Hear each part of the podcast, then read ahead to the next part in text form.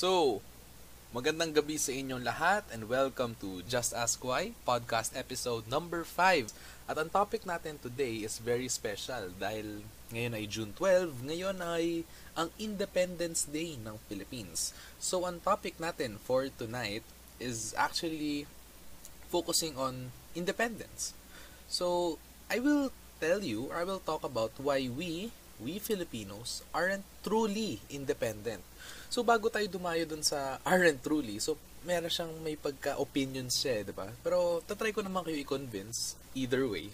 So, bago tayo dumayo doon, ano muna yung independence? So, independence, by definition, is a condition of a person, nation, country, or state in which its residents and population, or some portion thereof, exercise self-government and usually sovereignty over the territory. So meron silang sarili nilang paglilingkod dun sa isang lugar na yon. So sa nation, uh, sila lang ang namumuno doon. Meron silang sovereignty na kung saan yung lugar na yon ay territory nila. Walang ibang pwedeng umangkin nun. Usually, ang independence, uh, sinasabi ng karamihan, ay gained lang daw from revolutions. And this has always been up for debate.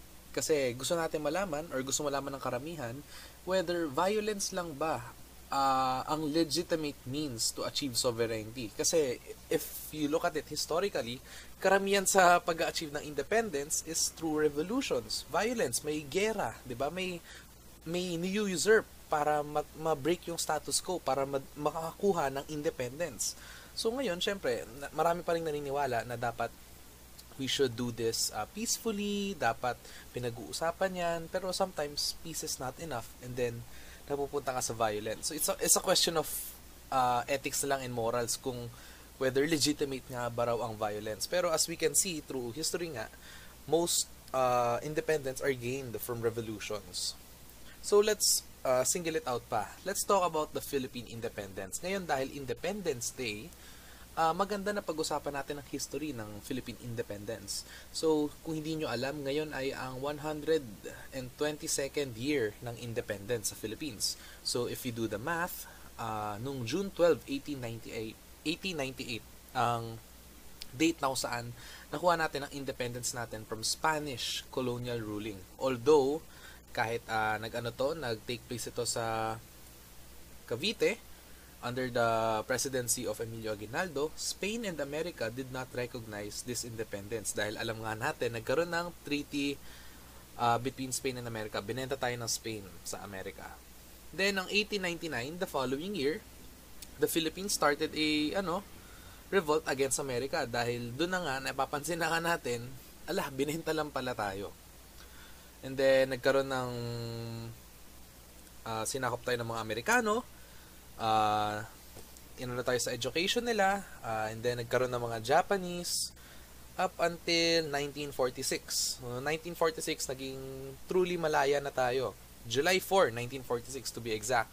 Through the Treaty of Manila, Independence Day was observed. So, dito na umalis yung mga Amerikano kasi yun nga, July 4, 1946 na ang bagong Independence Day according sa batas.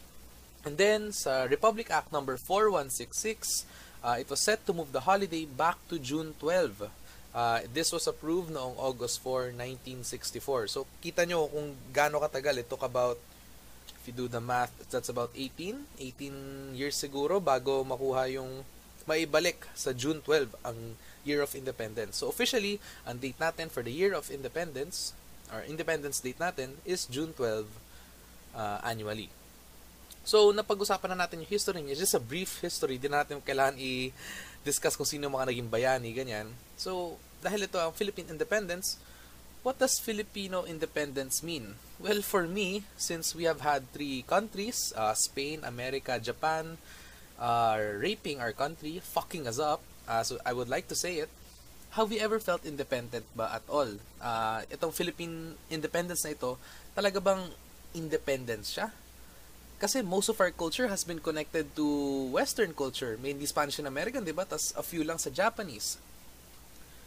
Well, parang ang hirap naman sabihin na parang, oo nga no, independent ba talaga tayo? Karamihan nga sa atin, ang culture natin, based sa Spanish culture, dahil 333 years nga sila uh, kinolonize tayo. America naman, that's about 40 years. That's about 30 years, ganon. Tapos in Japan had an extra 5 years. So, yung mixture ng culture natin, may pagkahalo-halo na. Hindi na natin alam kung Filipino pa ba ito, di ba? Yung mga, kuwara, yung tipong words na atras, abante. Actually, borrowed, borrowed words lang din yon Sa Marikina, yung kalumpang, uh, it's usually spelled with a C or a K. Hindi rin alam dahil sa Spanish culture, di ba, yung dating alphabet, uh, basta hard ang sounding letter C. So, wala ka na actually nakikita ngayon na purely Filipino. Actually, feel ko nga, tayong lahat eh. Ako, honestly, ako, meron akong dugong incheck. Yung mga iba dyan, may dugong iba. Hindi siya fully Filipino. So, kung mismo sa dugo natin, at sa culture pa lang natin, ay hindi na fully Filipino, is it called, uh, should it be called as a Filipino independence ba? Now, the Independence Day that we are celebrating this year is probably a very important Independence Day for us to commemorate. Bakit? Sobrang timely kasi. Recently, akong ah, nakikinig sa balita, the Anti-Terrorism Bill, uh, which was passed recently sa Senate and Congress, ngayon, hinihintayin niya yung signature ng President. And this is uh, very alarming. Lalo na uh, marami siyang provisions that uh, damages or restricts yung sa ating basic human rights. This Independence Day is a call for us to keep watch of the events that transpire from uh, days from now. You know, because usually, uh, yung mga ganito, uh, kung kailan na lang act yung government, eh magugulat na lang tayo. You know, because fighting and criticizing our leaders may be a freedom that we can't uh, we can bask in for now, but it may be taken from us tomorrow. So dito pa lang sa sariling bansa natin, kahit sabihin natin meron tayong Filipino independence, bakit pa parang hindi tayo independent actually. Para bang may nanunungkulang pa rin dyan, may nag-rule over pa rin sa atin. Why is it that we don't feel independent? Well, hindi ba technically we are free from colonizers? Aren't we free from colonizers? Wala nang mananakop, di ba? Shouldn't we be independent? Technically, freedom is not independence. So, tama naman yun. We are free from colonizers pero are we independent? Maganda. Tama yung concept na yun. Freedom is not independence. We may be free from external aggressors because, you know, there's indeed a struggle to be won, but it is against our own weakness. We are not independent from our own weakness as a country, as a Filipino, as as an individual. We are free from uh, Spanish ruling, American ruling, J- Japanese ruling. Pero yung mga sariling problema ng ating bansa, hindi pa tayo malaya doon. We cannot say that we are truly uh, independent we can say that we are free but dependent because that is the Filipino, the collective Filipino. There are changes, of course, but not yet enough to earn independence. Not until we rise above certain issues such as poverty, sa health natin. Not until we rise above corruption. Because freedom may mean we rule ourselves instead of submitting to a foreign power, But, you know, independence is a collective standing on our own two feet. And unfortunately, ngayon, we do not. We are not standing on our own two feet. Ito nga, utang ng utang nga itong gobyerno natin. Hindi na nga natin alam kung saan napupunta yung utang. Malaya nga tayong nakakagawa ng batas, malaya tayo na may lupa tayo, malaya tayo na nagagawa natin ng kahit ano sa, sa lands natin, pero are we really independent? is uh, speaking about uh, foreign power, ewan ko kung papansin nyo ah, but there is this growing threat.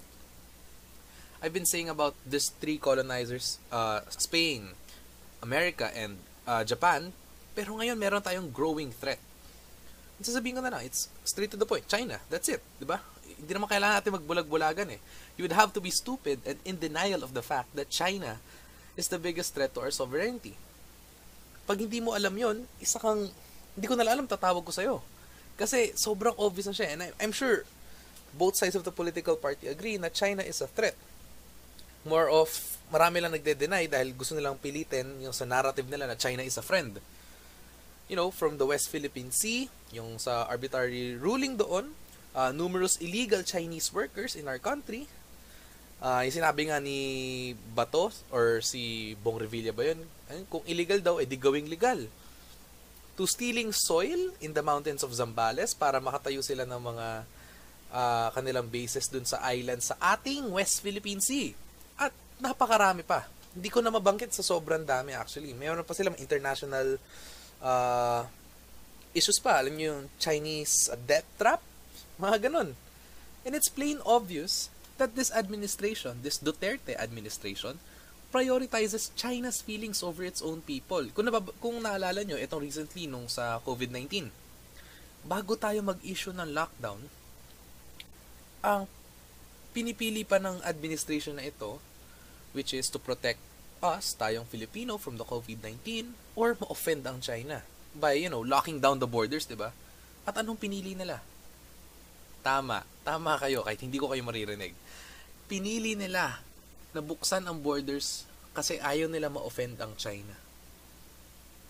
And, lo and behold, may nakapasok na COVID-19 dito, at nandito na tayo. One of the longest lockdowns in the world nang walang nangyayari. Lagi na lang, lagi na lang ang ginagawang excuse ng government na ito. This independent government na ito na prioritize China's feeling. We are China's friends. Uh, we are a good neighbor to China. China, China, China.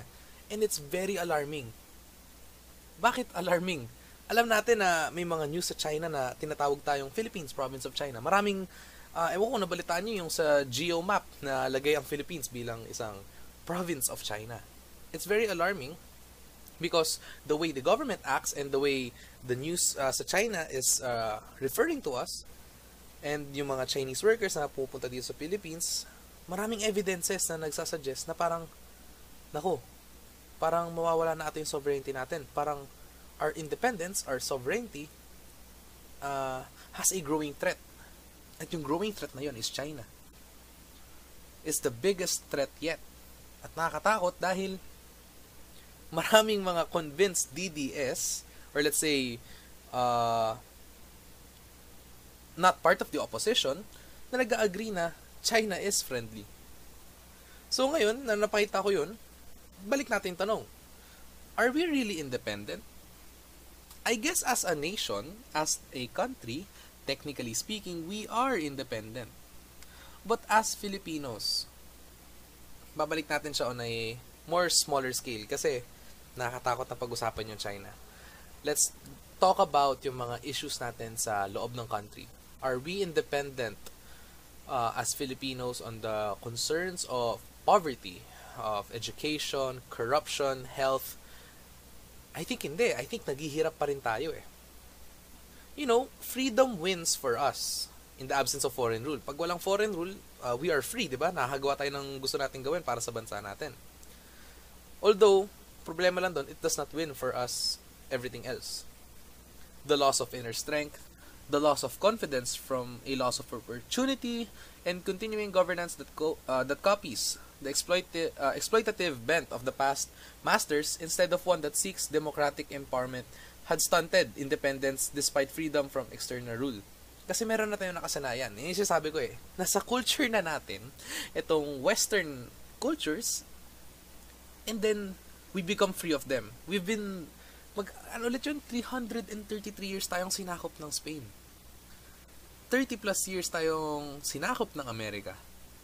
Recently lang, guys, if, if, if, if you see it, recently lang talaga tayo naging independent country it sounds so far ago, pero it was just 1946. Yung real freedom. Nung wala, walang, hindi tayo binenta. Hinayaan na tayo. And it's so sad kasi wala tayo na establish na na something para sa bansa natin that makes us independent. So, nanggagaya lang tayo ng style while being free, di ba? While being free. Nanggagaya lang tayo sa Wala tayong sariling style. Pero at least free tayo, di ba? We have paid a great price for our freedom. 400 years, kumbaga kung total na natin, uh, approximately 400 years of enduring the rule of foreign masters and the wars that they had waged against each other.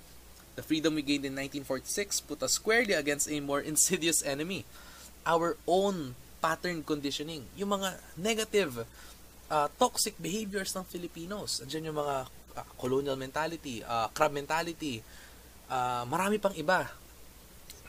Yun yung mas ano eh, mas matinding kalaban eh as a, as a Filipino ah. Kasi we're talking about uh, Filipino independence here. History had been most unkind these last four centuries to us. We tasted the loss of our freedom. We tasted the iron hand of colonialism. We e- even became witness to the betrayal of some of our own who chose to collaborate with the enemy for 10 pieces of silver. Marami sa mga bayani natin na naging traidor.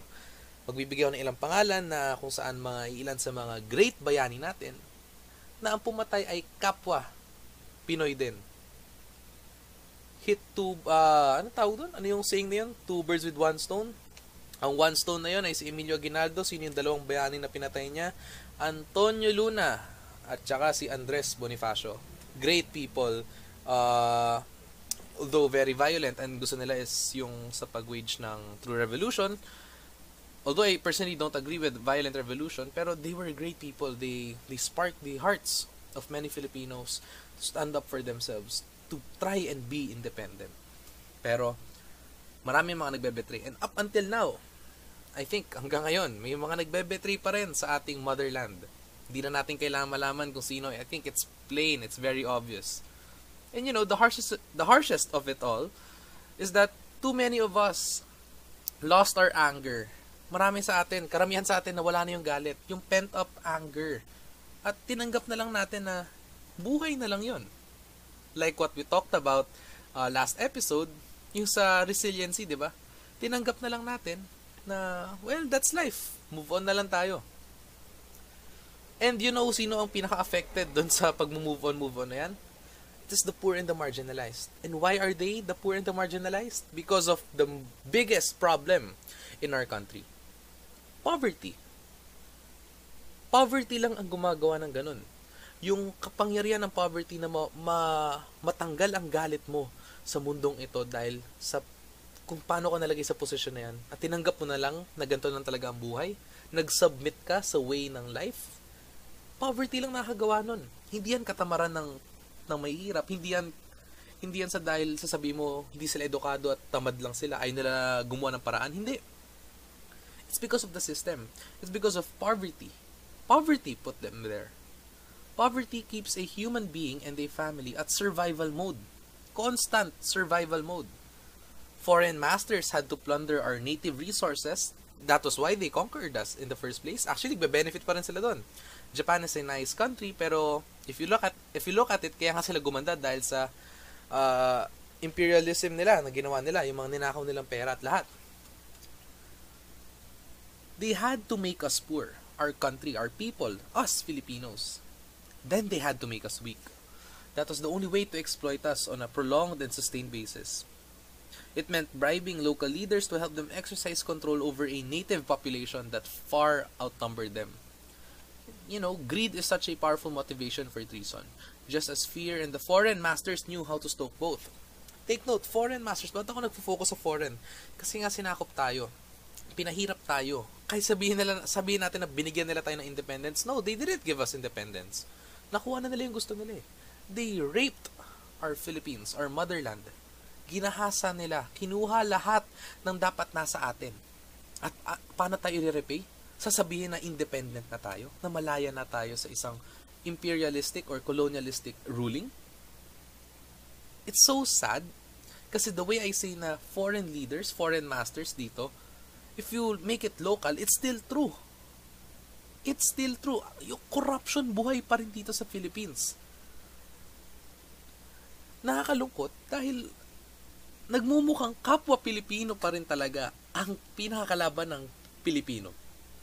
Sasabihin nating malaya tayo sa mga foreign countries, uh, sa foreign ruling, pero yung mismong namumuno sa bansa natin, eh, parang hindi tayo malaya sa kanila. Para bang tayo pa ang naghihirap lalo dahil sa kanila.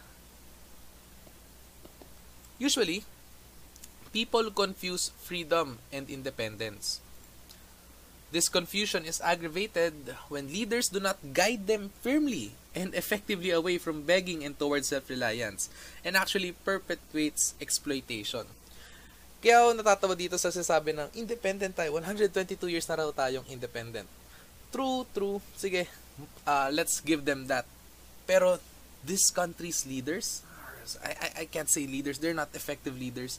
These uh, this country's rulers, alam nila and they're taking advantage of it. Nakikita nyo dito yung sa self-reliance. Ito ulit yun eh, sa resiliency. Fina-force lang nila yung narrative na yun. Lalo na sa mga poor and marginalized na kaya nila to. At naggagawa sila ng false promises. Nabibigyan nila sila ng hope. That's the exploitation of power of being rulers of this country. That exploitation of power always accompanied with material gain. Diba yung pera, yung kinukuha nga nila, they're stripping what of what is rightfully ours. It is known as corruption. Nothing encourages corruption more than poverty in the midst of plenty.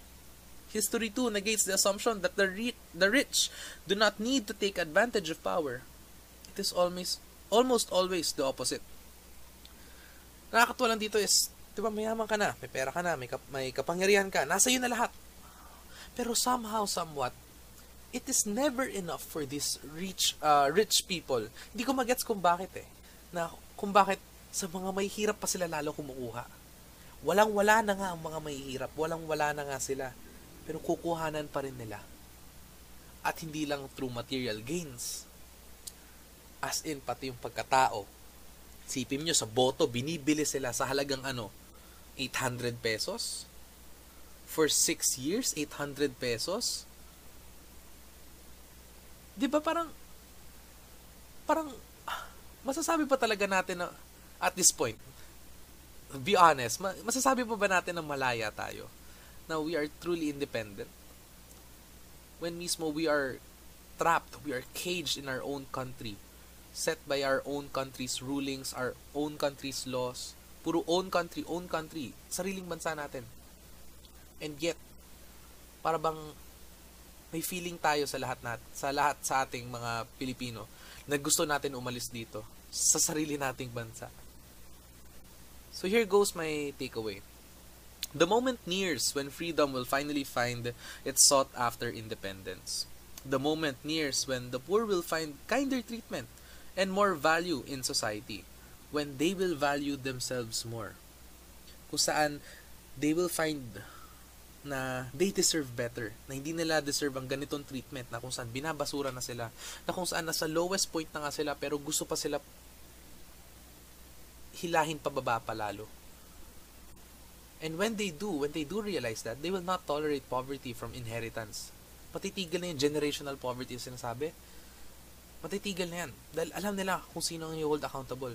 They will stand up to the corrupt. Can be said that the maturity of democracy is such a sweet fruit. Dadating yung panahon na yun. Dadating yung panahon na mumulat ang mga mahihirap, ang mga nasa poverty. At sasabihin nila, tama na. Tama na, gusto ko na maging malaya. Alam ko malaya kami pero parang hindi. Itigil na natin to. Deserve namin ito. Bakit nyo ba ba ito kinukuha sa amin? What stands between today tayong mga mahihirap na wala pang ginagawa and the coming moment kung saan may magagawa na sila is sacrifice and commitment Those who seek a better life must invest more towards it.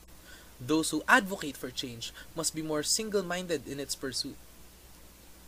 Kaya dapat patuloy tayong nagiging boses para sa mga taong hindi kaya magsalita.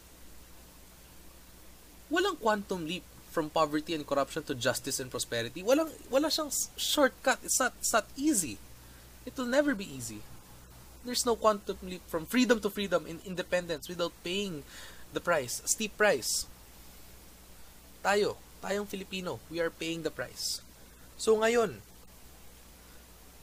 dahil alam natin na may eh, wala pa sila magawa para sa sarili nila dahil takot pa sila dahil feeling nila ganito lang talaga ang buhay.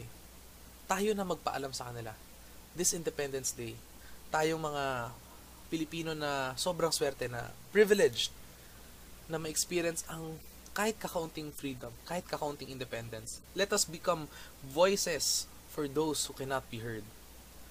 This Independence Day is very special, lalo na nagkaroon ng manyanita kanina sa UP Diliman.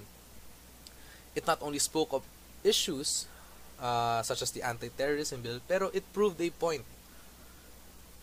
It proved a point na maraming hindi makapunta sa rally, sa mga protest, maraming mga boses na hindi maririnig, pero kayang-kaya ng kapwa Pilipino natin na maging boses para sa iba.